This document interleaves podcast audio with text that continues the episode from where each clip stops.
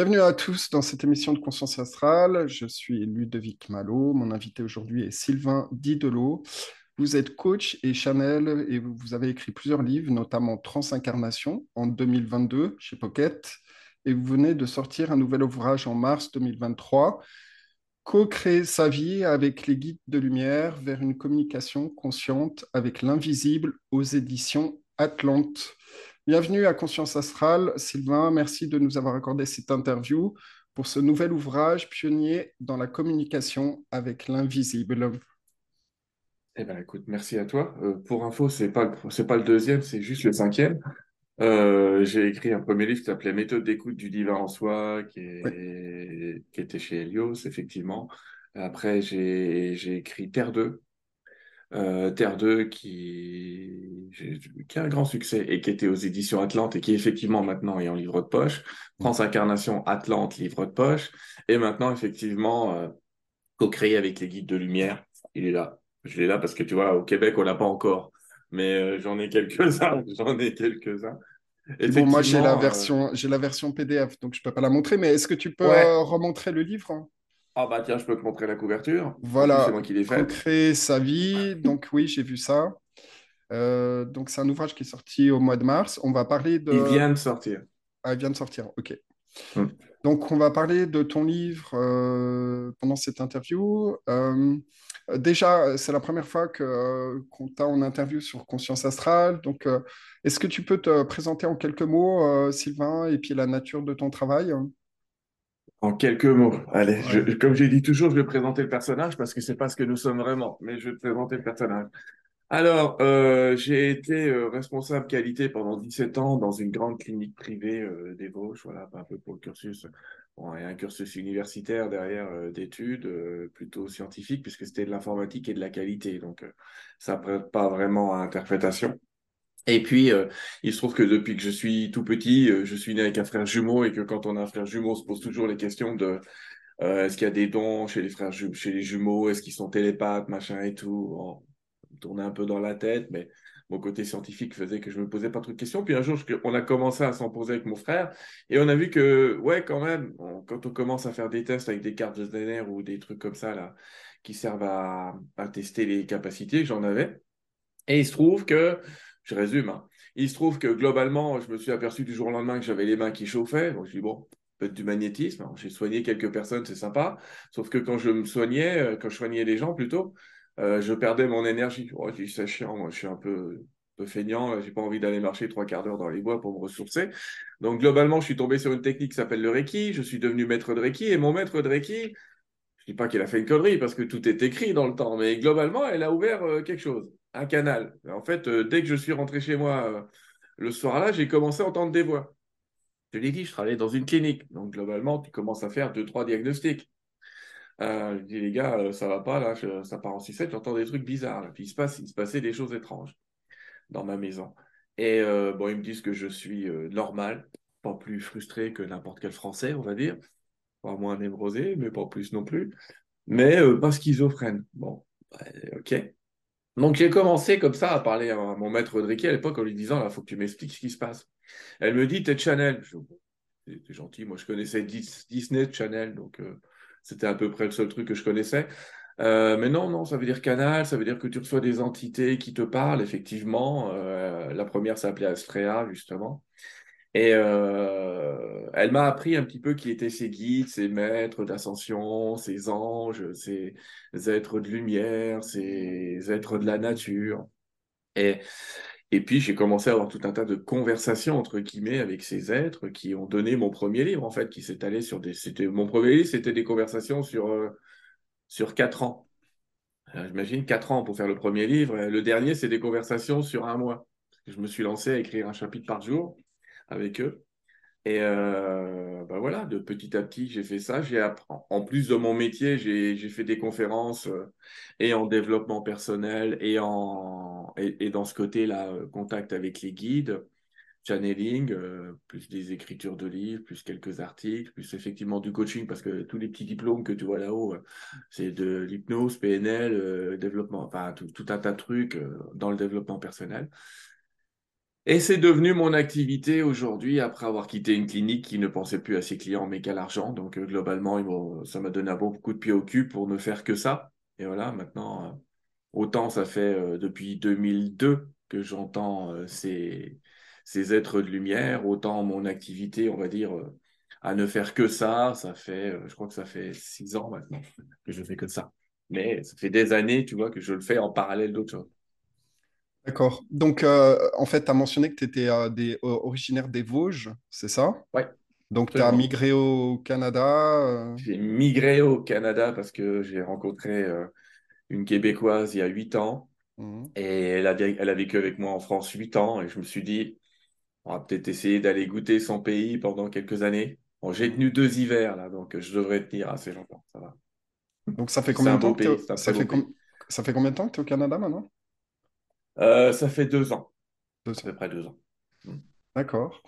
Ok. euh, alors, en fait, euh, bon, tu es Chanel, tu es en contact avec des, des, des êtres en particulier, ou est-ce que ça change? Comment tu t'y retrouves pour, pour canaliser ces messages? Bon, je- c'est vrai que nous, on a besoin d'avoir des noms, mais en réalité, euh, c'est souvent le contenu euh, qui est intéressant, parce qu'ils peuvent se Ouais. donner n'importe quel nom. Non, en réalité, euh, comment tu... euh, comment, malgré tout, tu arrives à, à savoir avec qui tu es en, en communication?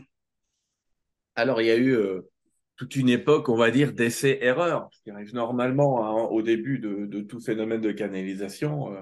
T'entends, j'allais dire, ce qu'on appelle le haut astral et t'entends aussi ce qu'on appelle le bas astral, qui au début, comme tout le monde, te fait croire que tu es le meilleur, le plus grand, que tu dois sauver la planète, écrire trois livres et que tout le monde va les acheter. Euh, bref, ça c'est un grand classique de la manipulation des, de certains êtres de lumière. Et puis, euh, moi, je remarquais assez rapidement la différence euh, énergétique, même physique, dans le ressenti avec certains et que j'avais pas avec d'autres. Euh, Je résumerai en te disant, euh, il y en a qui me piquaient de l'énergie et il y en a qui m'en donnaient. Donc, euh, j'ai appris à travailler qu'avec ceux qui m'en donnaient, parce qu'en fait, quand tu es en communication avec un être, tu lui piques toujours de l'énergie. Mais, je vais t'expliquer, d'un rapport de 1 à 10 en moyenne, c'est-à-dire qu'une entité du bas astral, elle va piquer un dixième de ton énergie. D'accord? Mais si moi je communique avec une entité du haut astral, je vais lui piquer un dixième de son énergie aussi, mais elle, elle est à un niveau 100. Donc si tu veux, entre 1 sur 10 et 1 sur 100, c'est pas la même limonade. euh, on leur pique quand même de l'énergie. Il savoir, quand on communique avec ces êtres, là, on leur prend un peu d'énergie. Donc j'ai appris à les reconnaître et puis euh, je sais jamais comment expliquer ça aux gens. Il y a une espèce de signature énergétique avec les guides avec lesquels je travaille. Souvent, j'utilise une analogie qui est celle du catch américain dans le catch américain, quand il y a un personnage qui vient sur scène, juste avant qu'il vienne sur scène, tu entends une musique qui est spécifique à ce catcheur, tu vois. Et dès que tu entends cette musique-là, tu sais que c'est lui, c'est l'Undertaker ou j'en sais rien, peu importe pour ceux qui connaissent. Mais globalement, euh, quand tu entends une petite musique, tu sais que c'est lui. Euh, bah là, c'est pareil. Il y a certains guides que je connais maintenant, j'en connais euh, ouais, 30, 40 avec qui je suis régulièrement.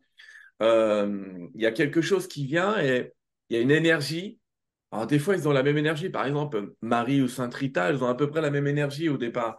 Et puis, ça s'affine et ça me permet de savoir qui va me parler. D'accord? Donc, déjà, il y a ça. Ensuite, quand ils me parlent, je fais toujours cette détection. Au début, c'est. Moi, je mets quelques protections. hein. Il y en a que j'ai sur moi, il y en, il y en a que je, je parle. Mais euh, je fais toujours un petit test, entre guillemets. Je les teste un peu au début, dans ma tête. hein. Tout seul dans ma tête, je teste un peu. Et euh, il y a quelques réflexes comme ça qui se mettent en route pour savoir qui c'est. Et donc, je te répète, c'est des histoires d'identité énergétique à force. Alors, avec qui je communique, c'est un peu compliqué de te le dire parce que tu as lu mon bouquin. Donc, je pourrais très bien communiquer avec mon stylo, comme je pourrais communiquer avec la maison, avec un arbre, euh, avec un maître d'ascension, avec un ange, avec un guide, avec un, extraterrestre. Mais on va dire qu'il y a une espèce de panoplie d'êtres qui viennent me parler. Il y en a plus qu'avant. hein. J'allais dire, euh, au début, il y avait toujours 4, 5, 6, on va dire 6 ou 7 les mêmes qui venaient. Et au début, d'ailleurs, euh, mes premières années, c'était juste deux. C'était Astrea et Saint-Germain qui ont fait mon premier mes premiers enseignements. Et puis, euh, maintenant, euh, j'allais te dire, il y en a régulièrement des nouveaux. Alors, j'ai été prévenu qu'il allait y avoir des nouveaux, je te le dis. Mais il y en a des nouveaux, effectivement, qui ont des noms euh, totalement euh, inconnus euh, et tu trouveras nulle part sur Internet, j'allais te dire. mais qui se présentent à moi et qui viennent comme ça me donner de temps en temps un enseignement. Je ne sais pas si j'ai résumé euh, ta question, mais j'allais dire c'est ma réponse. C'est très clair. Est-ce que éventuellement tu es en contact aussi avec des êtres galactiques? De temps en temps. Écoute, dans toute ma vie, pour tout te dire, c'est arrivé une dizaine de fois. D'accord. Hmm. Ok, alors passons euh, dans le vif du sujet. Donc, euh, tu, au début de ton livre, tu, euh, tu commences à, parler des esprits. donc, les esprits, c'est important. tu parles des esprits de la maison, des villes, des pays et nations et continents. Qu'est-ce qu'il faut retenir sur ce point? Moi, ce que j'ai compris, c'est que en fait, euh, évidemment, comme tout est vibratoire, euh, tout est énergie. Et euh, bon, on, a tendance à penser que ce qui est vivant ou, un être vivant, un animal, un être humain, a ce côté évidemment intrinsèque de l'esprit. Mais en fait, ça va beaucoup plus loin que ça. Ça peut, L'esprit est aussi dans une maison, dans un niveau plus large, dans une ville, sur un continent. Et euh, est-ce que tu peux euh, élaborer un peu plus là-dessus euh, Bon, moi, je, vais t'en parler un petit peu. Alors, au début du livre, on ne parle pas d'esprit, on parle d'âme. Oui. On, parle d'âme, parce qu'après, on parle d'âme-esprit. Justement, il y a une différence entre les deux. Je vais reprendre un bon vieux schéma qui s'appelle la charte de Saint-Germain, si tu veux. vous êtes ici, tu vois. Ça, c'était le personnage en bas. Et celui que tu vas appeler Dieu, on va dire que c'est le personnage en haut. Et en fait, l'âme, c'est un trait de lumière qui, est donc qu'on peut pas localiser. C'est pour ça que quand les gens me disent ton âme est dans ton corps, je dis euh, non, désolé. Mon esprit est dans mon corps, ça c'est vrai. C'est ma conscience est dans mon corps, ça c'est vrai. Mais pas mon âme, non. Mon âme, elle est partout. Elle est à la fois, elle est déjà entre guillemets au ciel et sur la terre, sur la terre comme au ciel. J'allais dire.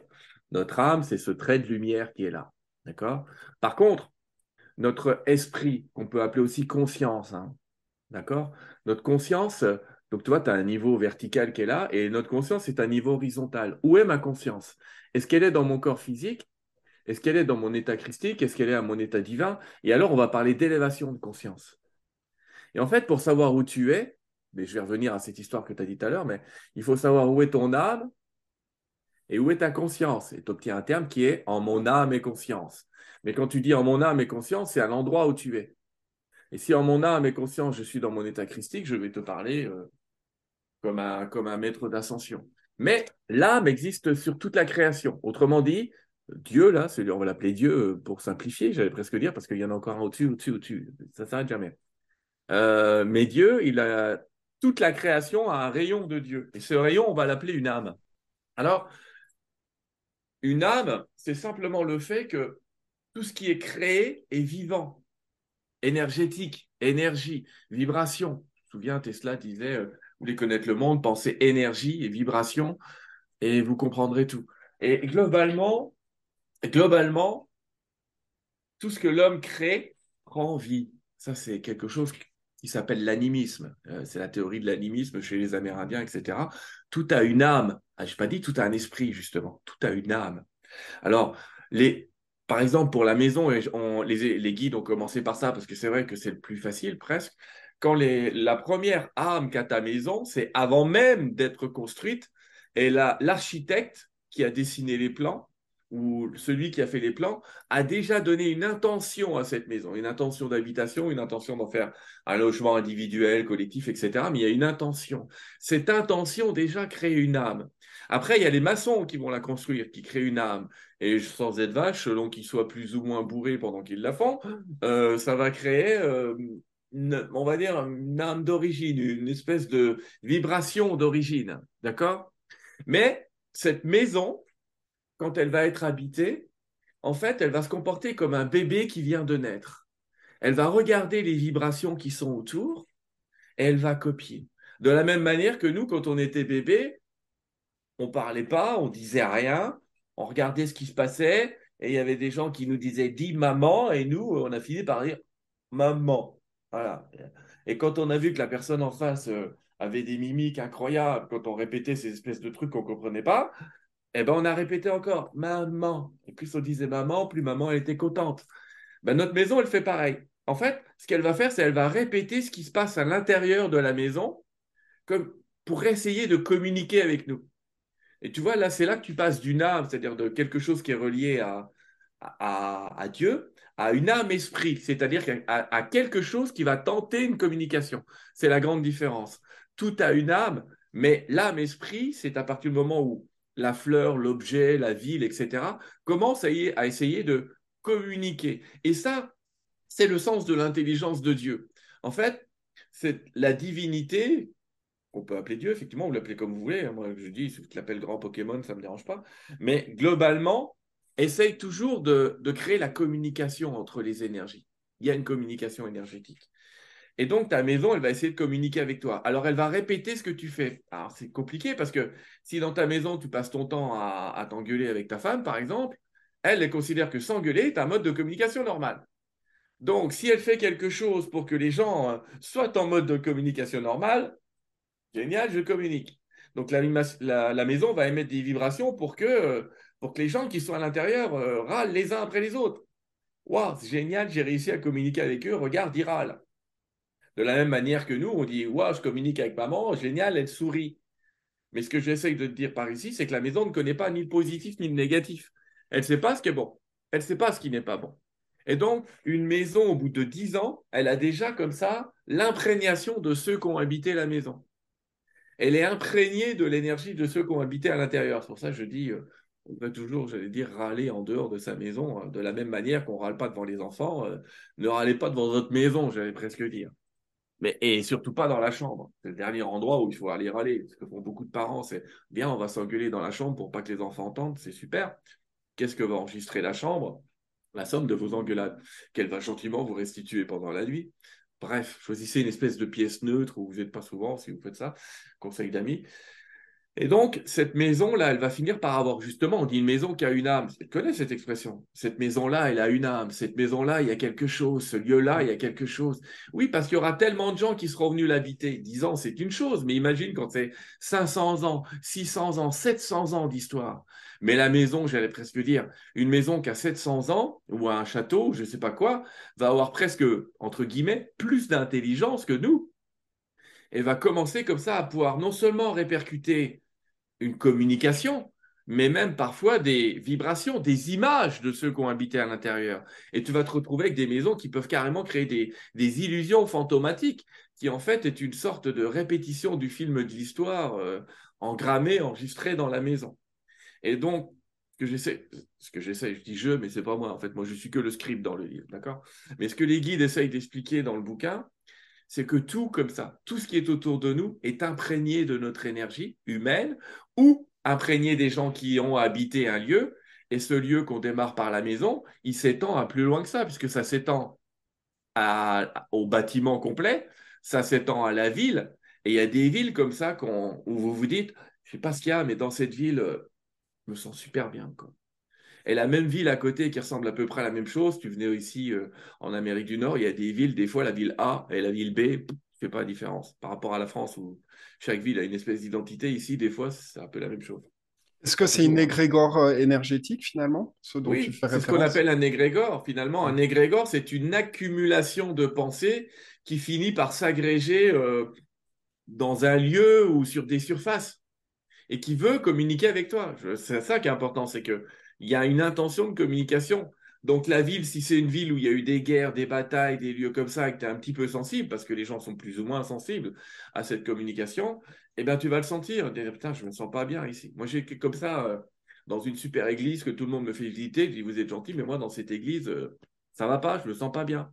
Je me renseigne sur cette église et je m'aperçois de quoi? Il y a eu des rituels sataniques pendant à peu près 200 ans dans l'église. Hmm. Donc euh, c'est gentil de l'avoir réhabilité derrière, mais, moi je sentais ces rituels-là. Hmm. Donc euh, la mort était normale, euh, machin, sacrificielle. Je le sentais. Je ne raconte pas quand j'ai été à Verdun dans des trucs. Enfin, je ne vais pas raconter ma vie, mais il s'est passé des choses incroyables. Je sentais ce qui s'était passé. Et, et c'est ça l'idée, effectivement, de communiquer avec cet égrégore. Et le livre commence comme ça, juste pour vous dire, en fait, regardez, commencez à communiquer avec votre maison, commencez à communiquer avec votre ville, et vous allez vous apercevoir que oui, vous allez ressentir un échange, vous allez ressentir une communication, il va se passer quelque chose. Et l'idée, c'est de se dire, cette maison et moi, on ne fait qu'un. Et on va pas raconter les exercices du bouquin, mais globalement, parce que c'est aussi un livre d'exercices, mais globalement, on t'apprend à essayer de quelque chose qui dit, regarde, cette maison, c'est un millième de moi et je suis un millième d'elle. Mais au moment où tu acceptes ça, au moment où tu acceptes que la maison est une part, même infime, même un millionième de toi, bah c'est là que tu crées la communication. Et ce qui est intéressant, c'est que les guides vont toujours dans ce sens de te dire, si tu as réussi avec ta maison, pourquoi tu réussis pas avec ton prochain? Pourquoi euh, Ludovic qui est en face de moi, bah, Ludovic, c'est un millionième de moi? Mais dès que je vais l'accepter je vais pouvoir, moi, dans mes dons et capacités, rentrer dans ton énergie, regarder ton aura, checker un petit peu ton passé, aller lire tes annales akashiques. Mais tant que je ne considère pas que tu fais partie de moi et inversement, ça ne marchera pas. Et c'est ça que le début de cette histoire d'âme, c'est de considérer que toutes ces âmes ont la même source. La même source. Et quand tu comprends ça, tu comprends que tout est relié. Et après, le bouquin va essayer de te relier à, à d'autres choses, c'est-à-dire aux guides, aux anges, aux maîtres d'ascension, à la fraternité blanche ou à ta conscience supérieure. Alors, tu parles des objets inanimés euh, en posant la question, c'est est-ce qu'ils ont une âme? Euh, Qu'est-ce qui est, euh, qu'est-ce qu'on, qu'est-ce qui est important de retenir sur ce, sur cette chose-là Ce qui est important de retenir, c'est que on a la possibilité de transformer des objets en amulettes. Une amulette, tu sais, c'est un objet qui est agissant. J'en porte un, par exemple, une croix de Saint-Benoît, là, sur, euh, sur, le, sur, sur, cette bague. Mais, et, donc, c'est un objet agissant. Pourquoi? Parce qu'il y a des milliers de gens qui ont prié devant cette croix de Saint-Benoît en considérant que c'était une protection contre les entités, par exemple. Mais ce qui fait que n'importe qui qui porte ce symbole, en fait, va créer une protection. Parce que tout le monde, en pensant à ce signe-là, ce symbole, a pensé protection. Et finalement, chaque fois que tu le dessineras, à chaque fois que tu l'auras sur un objet, il deviendra protection. Mais, si j'avais voulu prendre une petite cuillère comme ça, j'en ai une sur ma table maintenant, je prends une cuillère comme ça. Et à chaque fois que je prends la cuillère, je dis, euh, les guides, les esprits me protègent, je suis protégé des guides et des esprits. Tôt, en moins, j'allais dire en trois mois, si je fais ça tous les jours, clairement, ça va devenir une amulette. Et à chaque fois que je porterai ma cuillère, je serai protégé. Et à chaque fois que je ne la porterai pas, je ne serai pas protégé. Et c'est ça le truc, objet inanimé, avez-vous une âme? Si je donne une intention à, l'objet, il deviendra plus qu'une cuillère, il servira plus de cuillère, ce sera autre chose. Hmm.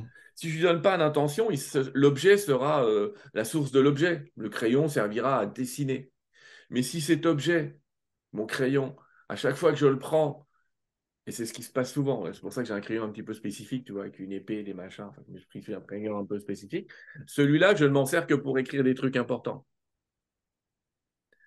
Et, et, je l'ai relié à, je relié par exemple à l'archange Gabriel, qui aide à avoir la parole juste. Et à chaque fois que je l'utilise, en plus Gabriel, il a un symbole avec une épée. bref, c'est Michael aussi, mais bref. En tout cas, à chaque fois que je le prends, tu vois, il y a une énergie qui se développe. Dès que je vais le prendre, je suis déjà dans l'esprit, on pourrait dire c'est de l'auto-hypnose ou de l'hypnose, mais je suis déjà dans l'esprit et l'intention de ça. Sauf que, on pourrait dire ça, mais moi j'ai filé ce crayon à des gens qui ne savaient pas ce que j'avais fait avec et qui étaient médiums. J'ai dit voilà, qu'est-ce que tu penses de ce crayon? Et ils me disent, euh, il y en a un qui m'a dit, je vois Gabriel. L'autre, il m'a dit, je me sens important pour le but du jeu, mais globalement, on sent qu'il y a quelque chose qui se met en place. Et donc, oui, les objets inanimés ont une âme, mais on peut les transformer en âme-esprit et donc en, j'allais dire, en amulette, mais et on peut aussi communiquer avec eux. On peut finir avec les années. Ce stylo-là, ça fait cinq ans que je l'ai, mais je te garantis que dans dix ans, quand je pourrais, j'allais dire, avoir une conversation un peu plus intéressante avec lui, parce qu'il sera relié à ce que j'aurais relié. Ok, alors euh, Effectivement, bon, les amulettes, euh, ça a toujours été euh, des objets, euh, des représentations qui, qui, détiennent un certain pouvoir symbolique. oui. Donc, est-ce que tu penses que c'est... et énergétique. Énergétique, oui. Tu penses que c'est important de, porter des amulettes Moi, je pense que non. La plus grande des énergies, c'est toi. Soyons d'abord clairs là-dessus. D'accord? Euh, il faut te mettre dans une intention. L'avantage de porter ce genre de truc, c'est que quand tu le vois inconsciemment, inconsciemment, tu te mets déjà dans l'intention de la protection. Si tu arrives à le faire consciemment, si tu pas trop feignant, je suis une grosse feignasse. Donc, euh, globalement, euh, si tu n'es pas trop feignant, bah, tu vas demander une protection. Et oui, elle est utile, crois-moi. Dans le domaine où je suis, je sais qu'il vaut mieux être protégé. Même si certains nous disent, oh là là, si tu es en haute vibration, tu n'as pas besoin d'être protégé. Oui, bah, moi j'ai envie de leur dire, euh, bah, t'as qu'à croire qu'il fait beau et sors sous la pluie. Quoi. Et tu ne seras pas mouillé. C'est un peu la même logique dans mon cas. Je pense vraiment, ouais, d'accord, prends pas de parapluie, puisque la pluie n'existe pas. Ne prends pas de parapluie. Les, démons n'existent pas, bah, ne te protège pas mais j'ai vu tellement de gens attaquer, euh, etc. Donc je vais répondre, protection, oui, mais il y a plein de moyens de l'avoir, d'accord? Tu peux l'avoir par, une attention, encore une fois, une simple attention. Je suis connecté à la lumière, il ne peut rien m'arriver. C'est déjà suffisant comme intention. Euh, mais après, oui, tu peux porter des objets. Et puis, selon ton métier, tu en auras plus ou moins besoin. Tu vois, toi, tu n'es pas maçon à ce heure-ci, donc tu n'as pas un casque sur la tête. Mais si tu étais maçon, je pense que tu aurais besoin de mettre un casque sur ta tête pour éviter des soucis éventuels. Ben moi, c'est pareil. Dans mon métier, je rencontre tout un tas de gens qui sont plus ou moins attaqués par tout un tas de bestioles qui viennent de Dieu seul sait où. Et eh ben, je vais commencer à porter un peu plus de protection que les autres. Mais globalement et majoritairement, j'allais dire naturellement, on n'en a pas besoin si on n'exerce pas un métier euh, autour de l'énergétique ou si on n'est pas en contact avec des gens. Euh, moi, en coaching, euh, tu les gens qui m'appellent, ce pas des gens qui vont bien, hein, c'est des gens qui vont pas bien. Et s'ils vont pas bien, des fois, c'est qu'ils sont attaqués par des entités. Et ces entités, si elles voient qu'il y a quelqu'un qui a plus d'énergie, même à 6000 km, parce que ça compte pas, boum, elles vont me tomber dessus. Et des fois, je suis même obligé de faire des nettoyages, on va dire, un petit peu violents. Donc, dans mon cas, ça, c'est comme un casque de chantier, d'accord? Mais pour quelqu'un, entre guillemets, qui n'a pas affaire à ce genre de choses euh, tous les jours, ça ne sert pas à grand-chose. Et carrément, pas la peine non plus. Euh, n'imaginez pas non plus que vous allez être attaqué matin, midi et soir euh, sans le savoir. Ça, c'est pas vrai non plus. ensuite, tu parles des mythes et des légendes. Donc, effectivement, on est toujours dans la même logique où le fait d'avoir entretenu une énergie, une perception euh, d'un dieu, d'un saint, etc. Ça crée une, une, une forme énergétique qui est persistante. Euh, qu'est-ce que tu peux qu'est-ce que tu peux ajouter par rapport à, à cette, cette réalité? Ajouter que en fait, ça crée un égrégore, donc une forme pensée qui est agissante, c'est ça le pire. Elle est agissante, cette forme, comme si elle avait toujours existé. Euh, un exemple, euh, le curé d'Ars? Tu, mentionnes d'ailleurs qu'il y en a certaines qui pourraient l'être moins si elles ne sont pas invoquées. Euh, par exemple. Bah oui, parce qu'il faut un égrégore, ça se nourrit en fait.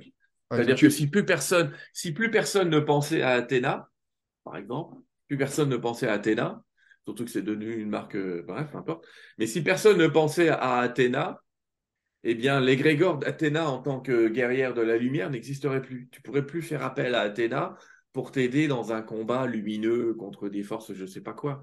Et euh, il y a des tas d'anges comme ça. Regarde, je te donne un, archange que, avec qui je communique régulièrement et qui, entre guillemets, fait la gueule. Il s'appelle Ariel. Ouais, sauf qu'en France, on a créé une lessive qui s'appelle Ariel. Tu sais, c'est la lessive qui lave plus blanc. Mm. Mais pourquoi ils l'ont appelé Ariel, la lessive? Tout simplement parce qu'Ariel, c'est un archange qui est capable de faire des miracles. Et en fait, ils ont appelé la lessive Ariel parce que c'est la lessive qui fait des miracles. Donc à l'époque où c'est sorti, les gens avaient une certaine culture et savaient qu'il existait a priori un archange Ariel qui était capable de faire des miracles. Sauf que depuis, les gens dans leur tête, c'est la lessive qui fait des miracles et qu'aujourd'hui, plus personne n'appelle l'archange Ariel pour faire des miracles, alors que pas de bol, c'est probablement un des seuls archanges qui justement est capable d'obtenir un résultat très très rapidement quand tu lui fais une demande. Ouais. Tu vois ce que je veux dire? Donc il n'y a plus personne qui prie l'archange Ariel parce qu'ils ont l'impression de, prier la lessive. Hmm. Bon, il existe euh, toujours Ariel ou pas? Il existe toujours. Je te rassure tout de suite, il existe toujours. Pourquoi Parce que dans d'autres pays, on continue à l'invoquer, justement, on continue à le nourrir. Mais je te disais, euh, je te parlais du curé d'Ars. Le curé d'Ars a produit euh, beaucoup de ses miracles par rapport à une relique de Sainte Philomène. Sauf qu'il y a des scientifiques qui ont réussi à montrer que Sainte Philomène, elle n'a jamais existé. C'est ballot. Mais elle existe maintenant parce que beaucoup de gens l'ont priée. Même la relique de, de Sainte Philomène qui serait à Ars-sur-Formance, bref, du coup, tu vois ce que je veux dire. Mais enfin, les reliques, tu sais, c'est comme les reliques du Christ. Hein. On lui a trouvé 43 crânes, 18 bras, bref. Ce que j'essaie de dire, c'est qu'on peut nourrir quelque chose comme ça. Je vais te dire une bêtise. Un enfant, dans son esprit d'enfant, dans notre esprit d'enfant, allez, on va se mettre dans les enfants des années 80, si tu n'allais pas bien et que dans ta tête, tu appelais le capitaine Flamme, je te promets que ça aurait eu une action. Pourquoi? Parce que pour tous les enfants, dans notre tête, quand on pensait au capitaine Flamme, on pensait à quelqu'un qui était capable de tout résoudre, de tout réussir, de, de faire des missions impossibles. Alors à ce moment-là, quand tu appelles le capitaine Flamme, ça marche. Si un bébé, il appelle euh, Pika, Pika, Pikachu pour se sentir mieux, eh ben, il se sentira mieux. Parce que il y a des tas d'enfants qui ont pensé à Pikachu, comme, tu vois ce que je veux dire? Hmm. C'est que finalement, on a créé des égrégores, même avec nos dessins animés, même avec nos feuilletons. C'est paradoxal. On a créé des entités, des égrégores de puissance. Si on a pensé à Goldorak, j'allais dire, comme un, truc de puissance, on peut appeler Goldorak. Tu vois, je fais exprès de te donner des trucs qui paraissent insensés. Mais ce que j'essaye de dire aux gens, c'est qu'au final, les êtres qu'on appelle, qu'ils aient existé ou non, il y a tellement de gens qui les ont priés et qui ont mis une intention particulière sur ces gens qui l'ont. Est-ce que le Bouddha bleu a existé J'en sais rien. Est-ce que Ganesh, est-ce qu'un être avec une tête d'éléphant a existé? Je le sais, ça, parce que j'ai communiqué avec lui. En fait, c'est un extraterrestre, il existe vraiment. Mais en admettant que je ne le sache pas, c'est pas grave, parce qu'en fait, on continue à prier Ganesh et il a une réelle existence. Et c'est ça que j'essaye de dire, c'est qu'en gros, quand des gens quand plein de personnes, tu sais, même Jésus, il a dit euh, dans ses paroles, on lui prête ses paroles, si plusieurs sont réunis en mon nom, je serai parmi eux. Qu'est-ce qu'il essayait de dire là? Que si plusieurs ont la même intention, la même énergie, cette énergie vient à eux. C'est ça qu'il est en train de dire. Il n'a pas dit qu'il allait s'inviter pour manger des frites.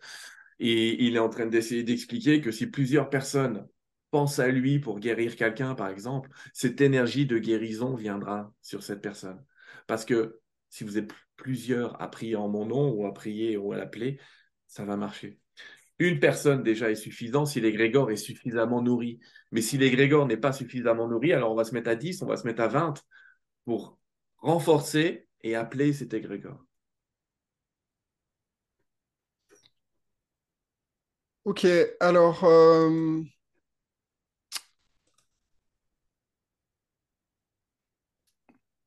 je te propose de, parler des formes pensées.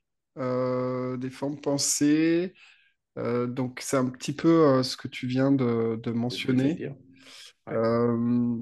Est-ce que, de manière pratique, il y a des choses à, garder en tête hein, par rapport à Sur ces les formes? pensées Oui. C'est plus tellement utilisé aujourd'hui. Euh, les formes pensées que les gens connaissent, par exemple, ça peut s'appeler des malédictions de pyramide, où en fait, euh, le principe, c'était justement plusieurs personnes qui se réunissaient pour émettre la même pensée. Cette pensée, c'était euh, si quelqu'un pénètre dans la pyramide alors qu'une malédiction le frappe et que celui-ci meurt instantanément, enfin, j'en sais rien, je trop ce qui se racontait pour tout dire. Et globalement, là, on va être dans ce qu'on appelle des formes pensées. Donc, autrement dit, des gens qui ont cumulé des pensées, cumulé, cumulé, cumulé, cumulé des pensées pour les créer. Alors, qu'est-ce que je peux dire? On le fait tous les jours. Donc, quelqu'un qui tous les jours dit Tu vas voir, ça va être la merde. Ou alors, euh, ça va être quoi la prochaine connerie de Macron? C'est bon hasard. Mais euh, globalement, si plein de personnes se mettent à dire ça, au final, elles sont en train de créer l'événement. Elles sont en train de créer la catastrophe. Et, euh, les formes pensées continuent à exister. Mais tu sais, dans les accords Toltec, il y a l'accord numéro un, il s'appelle que ta parole soit impeccable. Tout simplement parce que quand on le pense, a une puissance de 1. Mais quand on le dit, ça a une puissance de 10. Donc crois-moi, on ferait mieux de se taire, bien souvent, parce qu'en fait, tout ce qu'on va prononcer va, va rejoindre les mêmes formes pensées. C'est pour ça que j'arrête pas de dire en ce moment aux gens, arrêtez de me penser à la Troisième Guerre mondiale. Arrêtez de dire on va tout droit vers la Troisième Guerre mondiale. Parce que même si c'était faux, qui est probablement faux quand on étudie un peu la géopolitique, si des milliards de personnes commencent à le penser, mais ils vont, ils vont le créer. Et on va forcément y avoir droit. Et on a fait ça à plein d'époques. On a eu comme ça des espèces de, de bascules technologiques, de bascules de civilisation qui sont nées par la somme de pensées, d'accumulation de pensées de la part des gens. Donc ce que je peux te dire à propos des formes pensées, c'est que que vous le vouliez ou non, vous nourrissez quelque chose. Alors la vraie question, c'est qu'est-ce que vous nourrissez quand vous parlez principalement. Hein. Parce que contrôler ses pensées, c'est toujours un petit peu difficile pour un occidental. Mais au moins, faites attention à ce que vous dites. Parce que là, vous allez euh, renforcer quelque chose. Quoi que vous passiez. Quoi que vous disiez d'ailleurs. pour le renforcer. Alors, ton livre est intéressant sur la méthodologie. que, il y a différentes équipes que, que, qu'on peut constituer avec, avec des spécialistes, en fait, des saints, des, hein, des guérisseurs, euh, spécialistes en fait en tout domaine. Ça peut être un spécialiste, euh, je sais pas, de la cuisine, euh, du voyage. Bah, tu peux aller la cuisine, la médecine, le voyage, le couple. Il y a des tas de, de, choses évoquées dans le livre. Mm. Alors en fait, bon, moi j'ai commencé à tester ta méthode sur sur euh, donc une séance de co-création, euh, en l'occurrence mmh. médicale. Euh, et en fait, tu expliques, on va pas donner trop de détails, mais grossièrement, il y a, y a quatre niveaux de, de, de, connexion et le, le, le, la phase entrante de, de, ce, de, ce, protocole et de ce rituel, c'est d'abord de se connecter aux spécialistes, ensuite euh, aux guides et aux anges, ensuite à la fraternité blanche spécialisée euh, dans la thématique. Euh, X, Voilà. Et puis ensuite, la conscience supérieure, le moi supérieur. Et donc voilà, on, présente, on, parle aussi, bon, dans la première séance, c'est une séance médicale, il y a, peut-être seulement un diagnostic, voilà, donc il n'y a pas nécessairement d'interaction. Et dans les séances suivantes, il peut y en avoir. Et puis en fin de protocole, bon, déjà, il y a toujours un verre d'eau qui est utilisé pour magnétiser l'eau, pour avoir les bonnes informations dans l'aide qu'on cherche. C'est pas vraiment pour les magnétiser. Euh, le protocole, si je le reprends, Ludovic, mhm. il démarre d'abord par une bougie. Oui. On allume une bougie. Oui, Simplement parce que la bougie, je l'explique, euh, et les guides aussi, c'est un des rares éléments qu'on a sur Terre qui permettent d'avoir le feu, l'eau, l'air et la terre dans, la même, dans le même objet. La terre, c'est la paraffine, l'eau, c'est la paraffine liquide, euh, l'air, c'est évidemment le carburant de ta bougie, il n'y a plus d'air, elle ne va pas s'allumer, et euh, le feu, bah, c'est la flamme. Donc, on symbolise déjà ça, parce que quand tu utilises les quatre éléments, l'eau, la terre, le feu et l'air, tu convoques déjà des énergies. Tu es déjà en train de convoquer des énergies. Tu es déjà en train de quelque part de dire écoutez-moi. Et d'ailleurs, la bougie, la plupart du temps, traditionnellement, il est utilisé pas seulement pour s'éclairer, mais surtout pour la prière. On disait va allumer un cierge. Quoi, va allumer un cierge? Je pourrais allumer un grand. Je ne sais pas, pourquoi pas une lampe à huile dire, on allume un cierge. Mais parce qu'il y a ce côté-là qui fait qu'on est déjà, on rentre déjà en communication quand on allume une bougie. Ensuite, on prend un verre d'eau, c'est pas pour le magnétiser, on prend un verre d'eau fraîche. J'ai précisé dans le livre, il faut éviter que l'eau soit à plus de 20 degrés, parce que sinon, elle n'enregistre pas des mémoires. Et là, on est sur des trucs de mémoire de l'eau un peu compliqués, mais bon. On prend un verre d'eau tout simplement parce que l'eau, elle enregistre tout ce qui se passe énergétiquement dans une pièce et dans un lieu. Et comme tu as vu dans le bouquin, il y a des moments où c'est écrit pour les médiums et pour les non-médiums. C'est-à-dire qu'on tient compte du fait qu'il y a des gens qui ont des capacités de communiquer ou d'autres qui sentent rien, qui voient rien, etc. C'est pas très grave, hein, entre parenthèses. Euh, mais l'eau, quand tu vas faire ta séance, elle va enregistrer toute ta séance, elle va aussi enregistrer la réponse des guides que tu vas appeler. L'eau, elle aura enregistré ta réponse. Donc, à la fin de ta séance, tu vas boire l'eau. Pourquoi? Parce que ton corps, lui, il sait décoder les informations qu'il y a dans cette eau. Lui, il sait le décoder. Et donc, il va générer des coïncidences ou des pensées par la suite qui correspondent à ta séance. En fait, ton eau devient une espèce d'élixir pendant la séance. D'accord? C'est en ça que l'eau euh, est importante. Euh, après, effectivement, tu as remarqué, on appelle des guides dans un certain ordre et on les libère dans un certain ordre, qui est l'ordre inverse. Hein.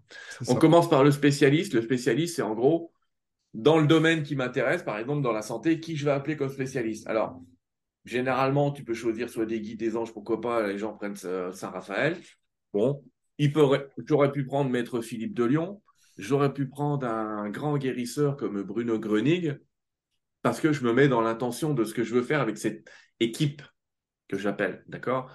Donc, euh, le plus dur, c'est ce, que ce qui est écrit dans le bouquin, mais ce que je ressens aussi chez les gens, parce qu'il y a un peu de recul maintenant, c'est effectivement de choisir le spécialiste.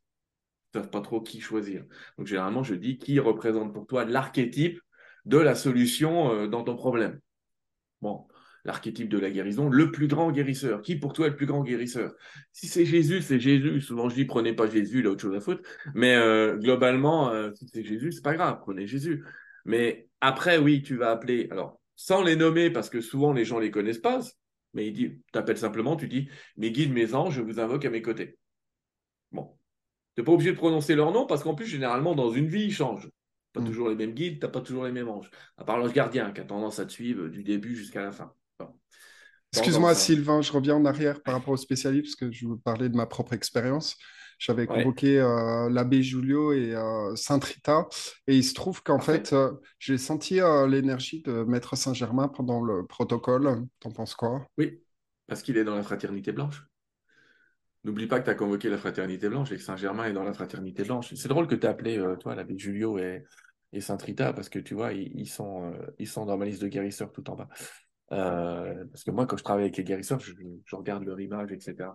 Mais c'est normal que tu aies ressenti la présence de Saint-Germain, parce que on appelle d'abord, effectivement, je te dis, les spécialistes, puis euh, mes guides, mes anges, puis fraternité blanche, par exemple, si c'est médical, tu vas dire, j'appelle la fra- fraternité blanche équipe médicale. Tu vas dire équipe médicale, ou équipe relation avec ma femme, ou équipe relation avec mon voisin, ou équipe euh, construction du bâtiment. Enfin, tu choisis ton équipe, c'est ce qu'on explique dans le livre. Or, la fraternité blanche, c'est qui? C'est ils sont des milliards. Hein. C'est pas la peine d'essayer de les nommer, ils sont plus que nous. Mm. C'est ça qui a intérêt à dire équipe, parce que si tu convoquais vraiment toute la fraternité blanche, là, il va falloir faire quelque chose. Euh, mais globalement, c'est les maîtres, ce qu'on appelle des maîtres d'ascension, donc des gens qui sont qui ont vécu sur Terre et qui ont fait leur ascension et qui ont compris que cette Terre était une illusion, qui ont dépassé ça. Saint Germain en fait partie, oui. Euh, Jésus en fait partie, Bouddha en fait partie, euh, mais, mais, même le Padre Pio aujourd'hui, fait partie des maîtres ascensionnés, donc des gens qui ont entre guillemets vécu sur Terre et qui sont passés au ciel. Tu vas trouver des anges, tu vas trouver des extraterrestres, tu vas trouver des égrégores aussi qui sont dans la fraternité blanche. Tu vas trouver tout un tas de choses dans cette fraternité blanche. Alors, fraternité blanche, c'est pas opposition à fraternité noire. Hein. C'est pas une histoire de suprématie. Euh, on parle pas du Ku Klux Klan, là. Faut arrêter les conneries. Euh, le, parce qu'on me l'a dit une fois. Non, non, fraternité blanche est dans l'idée de la lumière, quoi. Hein, Qu'ils appelleraient lumière. fraternité Mm. de lumière. euh, ça marcherait aussi. Hein. Pour ceux qui voudraient pas prononcer le mot blanc, euh, vous dites fraternité de lumière, équipe médicale, et ça marchera très très bien. Euh, et effectivement, là, il y en a un qui peut remonter un peu à la surface, mais tu verras que ce ne sera pas le même à chaque séance. Là, tu as vécu Saint-Germain, mais peut-être que dans une autre séance, tu verras apparaître Maître Philippe de Lyon d'un coup, ou tu verras apparaître Raphaël, ou euh, bah, l'abbé Julio qui va se mettre à se pointer, parce que c'est pas le spécialiste, c'est pas lui qui fait le boulot, c'est lui qui donne l'intention à l'équipe de travail de manière générale, d'accord? Ouais. Et après, effectivement, on va appeler, j'invoque à mes côtés mon moi supérieur ou ma conscience supérieure, tu l'appelles bien comme tu veux. Euh, et là, tu as créé ce qu'on appelle l'équipe. Et l'équipe, c'est toi, euh, toi, le spécialiste, la fraternité blanche, tes guides, tes anges, ton moi supérieur. C'est ça une équipe. Mm. Et effectivement, dans le livre, on explique qu'on fait une première séance on leur dit Bon, bah voilà, les gars, je vous ai réunis aujourd'hui. euh, c'est parce que voilà ce que je veux dans ma vie, euh, je me sens comme ceci. Vraiment, tu leur parles à cœur ouvert. Hein. C'est pas la peine de prendre des seigneurs tout-puissants, machin. Ne faites pas des phrases de 3 km. Vous leur parlez comme à vous, euh, comme à toi et moi. Euh, voilà ce que j'ai envie, voilà ce que je ressens, voilà ma motivation. Euh, j'ai vécu ça. Si c'est une maladie, euh, pour moi, ça a commencé là. A priori, le diagnostic qu'on m'a donné, c'est celui-là, mais je sais pas d'où ça vient. J'ai envie que ça change. J'ai envie de trouver des solutions plutôt naturelles. Faut pas trop diriger dans les solutions, par contre. Donc, tu vas par blablater comme ça. Si tu étais chez le psy, tu racontes ta vie. Mais tu peux tout leur dire en leur disant ouais, ça me fait chier. Regarde, dans ma vie quotidienne, ça provoque ceci, ça provoque cela. Tu leur racontes un maximum de détails dans ta séance. D'accord? Et après, bah, tu vas te reposer pendant 10 minutes sans rien faire. Si tu es médium, là, tu vas commu- communiquer avec eux, ils vont te parler. Si tu n'es pas médium, tu les juste euh, reposer. Tu vas les libérer dans le sens inverse où tu les as convoqués. Tu vas boire ton verre d'eau. Tu vas passer ta semaine. Et dans la semaine, en fait, leur jeu à eux, c'est de provoquer des coïncidences, de provoquer une lecture, de provoquer euh, des gens qui parlent. Tu devrais essayer ceci. Puis il y en a un qui te le dit. Tu devrais... un autre qui te le dit pour que ça fasse un peu tilt. Et tu peux faire ta séance suivante. La- euh, les séances suivantes, c'est bon, bah, les gars, euh, je vais pas mieux, regardez-moi, euh, j'ai rien entendu. Tu as le droit de te plaindre, hein. J'ai rien entendu pendant une semaine, j'ai pas trouvé une seule coïncidence, il s'est absolument rien passé. Là, il faut faire des trucs que je vois, quoi. hein. Tu peux râler un petit peu, hein, c'est pas dramatique non plus. Et dire, bon, bah, peut-être que j'étais pas très attentif, mais sinon, expliquez-moi comment être attentif. euh. et tu te replaces encore un petit peu en méditation. Et, de semaine en semaine, comme ça, tu vas travailler. Et j'ai déjà, euh, J'ai un petit répertoire de témoignages que j'aime bien. Il y, a, plein, plein de gens comme ça qui ont, réussi à résoudre. J'allais dire, je suis souvent le premier étonné, moi, dans mes bouquins, mais euh, je dis pas que je ne savais pas que ça marchait. Hein. Je savais que ça marchait, tu vois ce que je veux dire. Mais ce que je suis en train de te dire, c'est j'ai vu des gens qui ont obtenu des résultats en deux séances. Alors que les guides eux-mêmes, ils disent souvent il vous faudra 4, 6, 12 séances. Mais j'ai vu des gens qui ont résolu euh, la vente de leur maison en une fois, euh, leur, euh, leur maladie qu'ils avaient depuis 30 ans en une fois. ça peut aller très vite en fait. Ça peut aller très très vite. Ou les guides vont, par intuition ou par coïncidence, t'envoyer sur un autre travail. Par exemple, tu vois, j'ai mal l'épaule droite depuis deux ans. Ah, bah, bah. En fait, ça, c'est symboliquement, c'est je veux pas être volontaire dans mon boulot, j'en ai marre que ce soit moi la bonne poire qui, qui dise oui à tout. Ça, c'est dans le symbole. Mais les guides,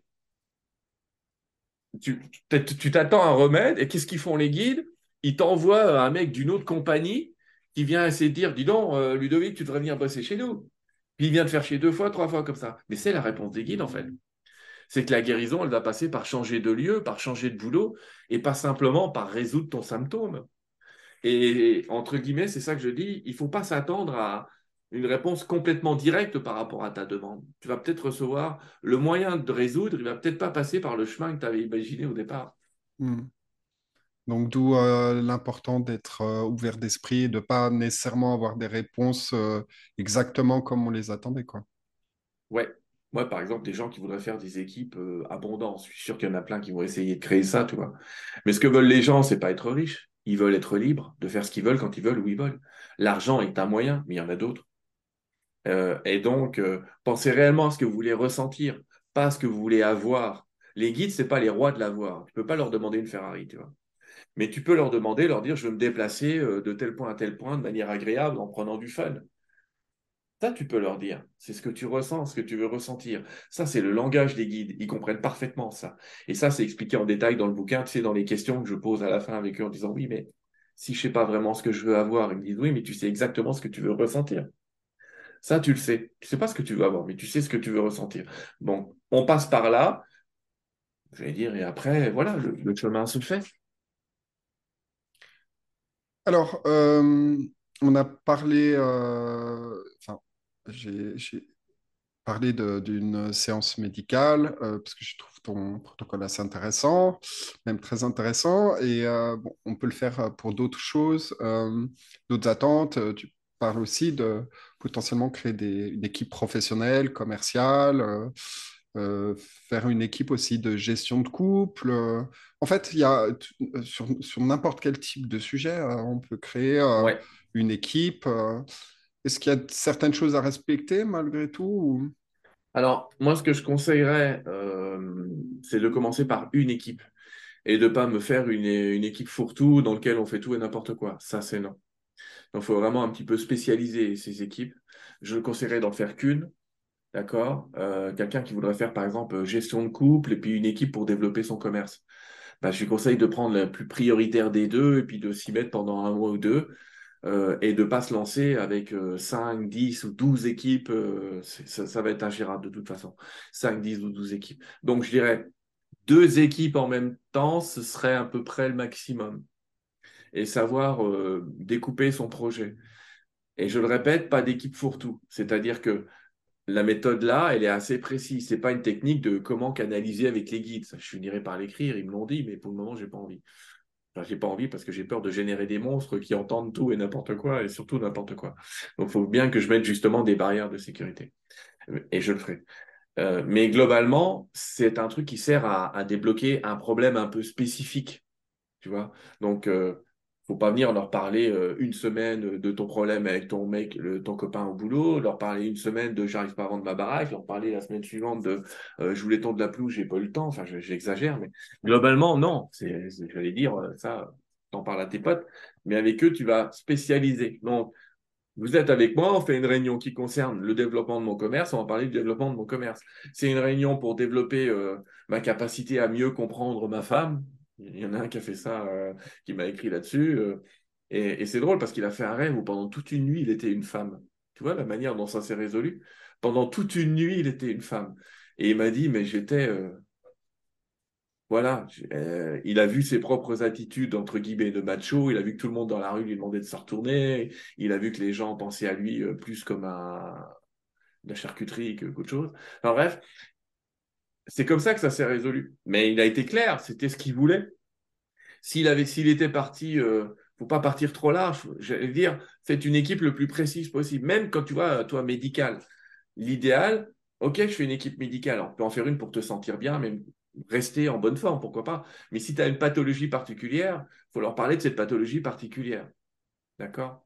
Il euh, ne faut pas mettre toutes tes pathologies dans le sac. Si quelqu'un est allergique, allergique asthmatique, c'est la même chose. Mais si par exemple il avait une douleur à la cheville, qu'il est asthmatique, etc., concentre ton équipe pendant plusieurs semaines sur ta douleur à la cheville ou ton allergie, mais ne travaille pas euh, tout en même temps. Hmm. C'est un peu ça que je peux donner comme conseil. Il faut être assez précis et assez rigoureux sur les, les... le travail d'équipe. Il faut, faut considérer que vous avez deux heures par semaine pour la réunion à prévoir et à mettre de côté. Une à deux heures. Ah, une fois par semaine, mais tu dis aussi euh, dans le livre qu'on peut faire jusqu'à trois séances par semaine maximum? Ouais, ça c'est les guides qui disent ça. Hmm. Mais la moyenne qu'utilisent les gens actuellement, c'est voilà ce que je dis aux gens, c'est qu'il faut au moins se préparer, euh, se, vraiment se mettre de côté. C'est-à-dire que quand tu fais ta réunion avec tes guides, euh, tu la fais pas, euh, tu vois ce que je veux dire, tu la fais pas en mode pressé, allez, faut que je me dépêche, faire ma réunion avec les guides, j'ai machin, j'ai le jeune à récupérer au foot, faites ça à un moment où vous êtes tranquille. Oui, grossièrement, euh, moi j'ai pris le temps de faire une séance médicale, ça m'a pris environ une heure et demie, deux heures le mm. temps de se préparer. Et puis, euh, j'aimerais juste rajouter aussi, euh, parce que tu parles de l'eau, donc la bougie, évidemment, au départ du protocole qui permet d'ouvrir et de, d'attirer, évidemment, une énergie, un canal de communication. Voilà, une énergie, donc à préparer un petit peu le, le cadre. C'est comme c'est un rituel, en fait. l'eau en question euh, peut être dilué et ensuite euh, qu'on puisse boire ça euh, oui. dans les jours qui suivent entre deux séances en fait. Tu peux la boire d'un coup ou effectivement décider d'en faire cinq petites bouteilles. Donc tu vas prendre ton eau, tu vas mettre dans cinq bouteilles mm. et tu vas la boire pendant la semaine. Ce qui est compliqué, si tu veux que je te dise, dans cette histoire de dilution, c'est qu'il faut garder une eau à une température inférieure de 20 degrés ce qui n'est pas forcément une évidence. Il vaut mieux peut-être mettre ça dans les thermos. Pourquoi? Parce bah, que, moi, je l'ai mis au il y a eu des tas voilà, il y a eu des tas d'informations qui montrent que la, ce qu'on appelle la mémoire de l'eau disparaît au-dessus de 20 degrés. D'accord. Euh... Au frigo, c'est parfait. Oui, j'ai mis au frigo. Euh, j'ai pas fait plusieurs bouteilles. J'ai pris une bouteille de Volvic et puis j'ai fait une dilution. Et puis, euh, puis voilà, je pense que ça va jouer, tu vois. Qu'est-ce que tu as ressenti, toi, déjà? Pardon? Qu'est-ce que tu as ressenti, toi, déjà? Ce que j'ai ressenti euh, de, de, la séance, tu veux dire? Ouais. Alors, euh, ben écoute, euh, j'ai pas senti grand-chose. j'ai suivi tes conseils de, de formuler mes demandes le plus naturellement possible, sans, sans prendre des, une attitude particulière. particulière. Et puis, euh, donc, je me suis reposé aussi euh, pendant plus de 30 minutes, peut-être 40 même. Euh, par la suite, une fois que j'avais terminé le protocole, j'ai dit ce que j'avais à dire grossièrement. comme c'était la première séance, donc c'était plus sur un diagnostic. Donc, je voulais plutôt mm. être plus dans le ressenti. C'est pour ça que je m'en suis ensuite allongé. Et, et puis, effectivement, j'ai vu j'ai vu euh, Maître Saint-Germain. En fait, je l'ai reconnu par, euh, par son, son, euh, son, vêtement. Mais c'est c'est impressionnant parce qu'en fait, tu ressens vibratoirement que c'est lui, quoi. Et puis après, j'ai C'est ce que je te dis tout à l'heure, tu vois, il y a une signature, il y a quelque ouais, c'est pas... En fait, c'est même pas dans le cerveau, c'est une, hmm. énergie qui te vient et tu sais que c'est cette personne, en fait. Donc, j'ai vu son visage aussi après. et donc, je me suis dit, bon, voilà j'ai pas vu l'abbé Julio, j'ai pas vu Sainte Rita. D'ailleurs, Sainte Rita, j'avais pas trop de son visage, donc je sais pas trop à quoi elle, ressemblait, mais je pense que euh, là, c'est clair que de toute façon, euh, je, Est-ce que Saint-Germain peut être considéré comme un spécialiste ou, euh, ou je, je, laisse faire le fait que je continue à travailler? tu l'es, il, tu continues. Non, non, non, tu ne le remets pas dans tes spécialistes en fait parce qu'il est dans la fraternité blanche, je le ah répète. donc de toute façon, il sera là à chaque fois. Si c'est lui qui est venu en avant, c'est probablement pour te dire nettoyer, nettoie d'abord tes pensées avant de nettoyer le corps. Euh, la plupart du temps, Saint-Germain, c'est un grand spécialiste du, de la gestion des peurs, de la gestion des angoisses, avec la flamme violette et des systèmes comme ça. Donc c'est plutôt, tu vois, euh, c'est déjà comme si les messages, alors tu vas peut-être le recevoir sous forme de coïncidence, mais vont te dire, euh, avant de nettoyer le corps, on va nettoyer un peu la tête, on va arrêter d'avoir peur. Alors ça peut être la peur que ça aille plus loin ou la peur que, ça, peu importe, je sais pas trop quelle peur ou angoisse, mais ça peut être ce symbole-là. Ok, euh, ben, euh, je pense qu'on a fait, euh, on a fait pas mal le tour. Donc en annexe, tu mets toute une série de personnages. Ouais, ça a été mon boulot. la partie du bouquin où c'est vraiment moi qui ai écrit, c'est que les guides m'avaient dit tu, tu nous fais l'annexe. Et effectivement, il y a une annexe. Alors, il y a une annexe pour apprendre à servir d'un pendule pour ceux qui voudraient utiliser le pendule pour communiquer avec les guides, mmh. mais les petites. Et puis, il y, a une annexe, il y a une annexe qui s'appelle les spécialistes où en fait, entre des anges, des saints, euh, des, dieux. Euh, j'essaye de donner des... Parce qu'il y a des gens, ils n'ont aucune idée de tout ça. Donc j'essaye de donner une espèce de liste de références, mais elle pourrait, elle est absolument non exhaustive, puisqu'elle ne contient pas tous les dieux, toutes les religions et tout. J'essaye de donner une liste de références de gens que tu peux aider. Euh, par exemple, quelqu'un qui serait, je ne sais pas, euh, allez, il est serrurier, et puis il veut développer une entreprise de serrurier, bah, tu prendrais le saint des serruriers, tu vois, c'est Saint-Pierre ou Saint-Éloi. C'est lui que tu prendrais comme spécialiste. Euh, quelqu'un qui. Attends, je, le prends au pif, en fait. Tu vois, je l'ai mis par maladie aussi. Il y a des saints qui sont spécifiques à certaines maladies. Quelqu'un qui aurait des maladies de la peau pourrait convoquer Saint-Célérin. Quelqu'un qui aurait. Euh, euh, je sais pas, des, problèmes dans les yeux, il pourrait appeler soit Saint-Lô, soit euh, Saint-Odile, par exemple, en spécialiste. Donc, ça a été un petit peu mon boulot de faire une liste. Après, il y a des gens qui ne vont pas comprendre, par exemple, Athéna, tu vois, déesse de la sagesse, euh, Chaos qui existe, origine du monde et des dieux primordiaux. Ça, c'est quelqu'un qui voudrait faire euh, une équipe de channeling pour apprendre à canaliser. Il pourrait utiliser ce guide-là, par exemple. Mais, mais c'est vrai, voilà, j'ai fait une petite annexe avec plein, plein de noms, plein d'anges. Mais effectivement, hein. c'est intéressant parce que tu as, fait un, travail assez important. Euh, bon, euh, il y a, y a passablement de monde sur cette liste, euh, mais je pense qu'il faut y aller aussi au feeling, en fonction de ce qu'on ressent. Et puis, puis voilà, mais ça donne ça permet d'éviter d'avoir à aller chercher à droite à gauche sur Internet certaines choses. Donc, ne connais pas, ouais. ouais. je répète, la meilleure question que tu puisses te poser, c'est qui est pour moi l'archétype de, de, ce que je veux? Tu vois? Si tu veux créer une grande entreprise, c'est dur parce que les gens ne comprennent pas. Tu pourrais même appeler quelqu'un de vivant puisque c'est un égrégore. Par exemple, tu veux créer une entreprise à grand succès. Ben, si tu avais envie de prendre Elon Musk comme spécialiste, tu pourrais. Puisqu'en fait, tu vas invoquer l'énergie, l'égrégore d'Elon Musk. Mm. Alors, je conseille plutôt de prendre quelqu'un qui est de l'autre côté, qui est déjà parti, parce que c'est très dur psychologiquement d'imaginer qu'on puisse s'associer à quelqu'un de vivant, mais c'est possible. Mais euh, par exemple, tu prends quelqu'un qui est, mort et qui a eu un grand succès, euh, qui, a, créé des entreprises qui ont toutes marché, euh, je ne sais pas, Carnegie ou... tu Carnegie Hall. Voilà, si tu veux travailler l'énergie, bah, imagine par exemple, tu veux créer un truc pour faire de l'énergie libre, ça pourrait être bien prendre Tesla comme spécialiste. Mm. Nicolas Tesla, hein, pas la bagnole. Mais euh, c'est ça l'idée. Réfléchissez d'abord à ce qui vous vient en tête naturellement.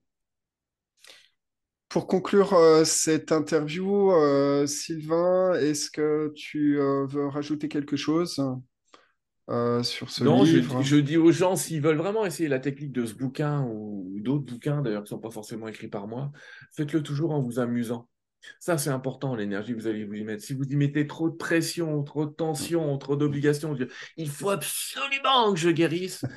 Euh, il faut que je guérisse, oui, mais il faut absolument enlever le absolument, enlever le tout de suite, enlever le euh, ah, il a dit qu'il y a des gens qui ont résolu ça en une fois, moi je veux que ce soit en une fois. Lâchez l'idée du temps, de l'espace, de la méthode, du moyen que ça va prendre. Posez votre intention simplement, lâchez prise, j'allais dire c'est gratuit, donc vous perdez rien. Euh, voilà, pas de tension quand vous faites ça, parce que je pense que ce qui pourrait provoquer un échec dans la méthode, c'est la tension à soit vouloir que ça prenne absolument une seule voie la réponse. Euh, voilà, je veux que ça se passe comme ça, à tel jour, à telle heure, avec telle personne. Euh, ça, ça pourrait mettre en échec la méthode. C'est soyez calme, tranquille, léger, considérez que vous avez le temps.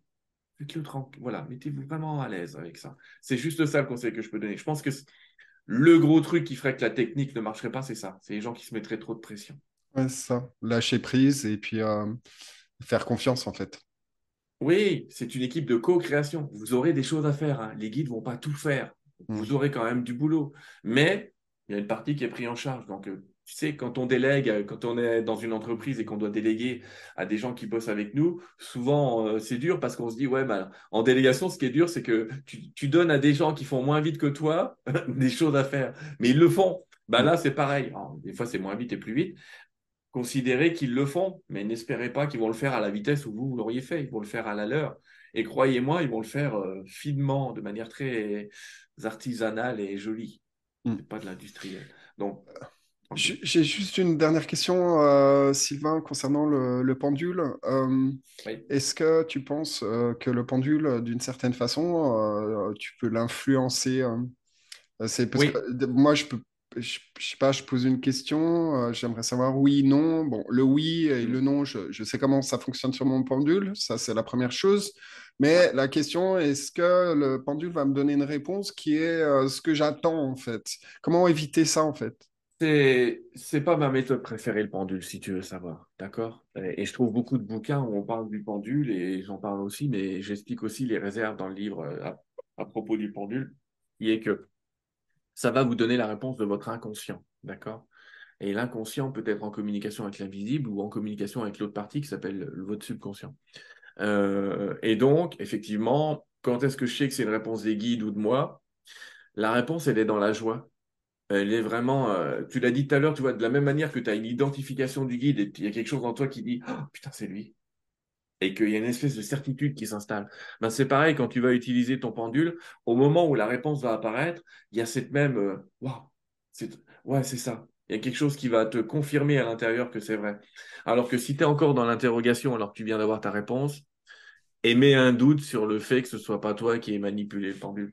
Mais quand c'est eux, il y a, il y a une énergie qui vient avec la réponse et qui vient avec le mouvement du pendule. Je peux le dire que comme ça, parce qu'avec l'habitude, vous comprendrez ce que je suis en train de dire, mais ça se vit dans le corps. Hmm.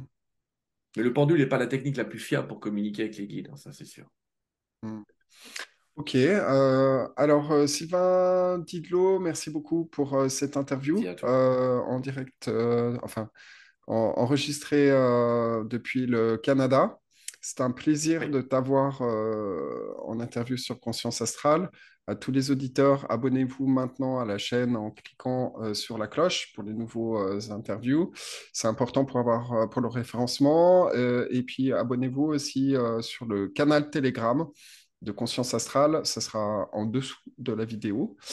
Donc voilà, Sylvain, tu veux peut-être dire un dernier mot? Je te remercie de m'avoir invité, c'est super gentil de ta part. Et puis je dis aux gens, euh, qu'est-ce que tu veux? Amusez-vous.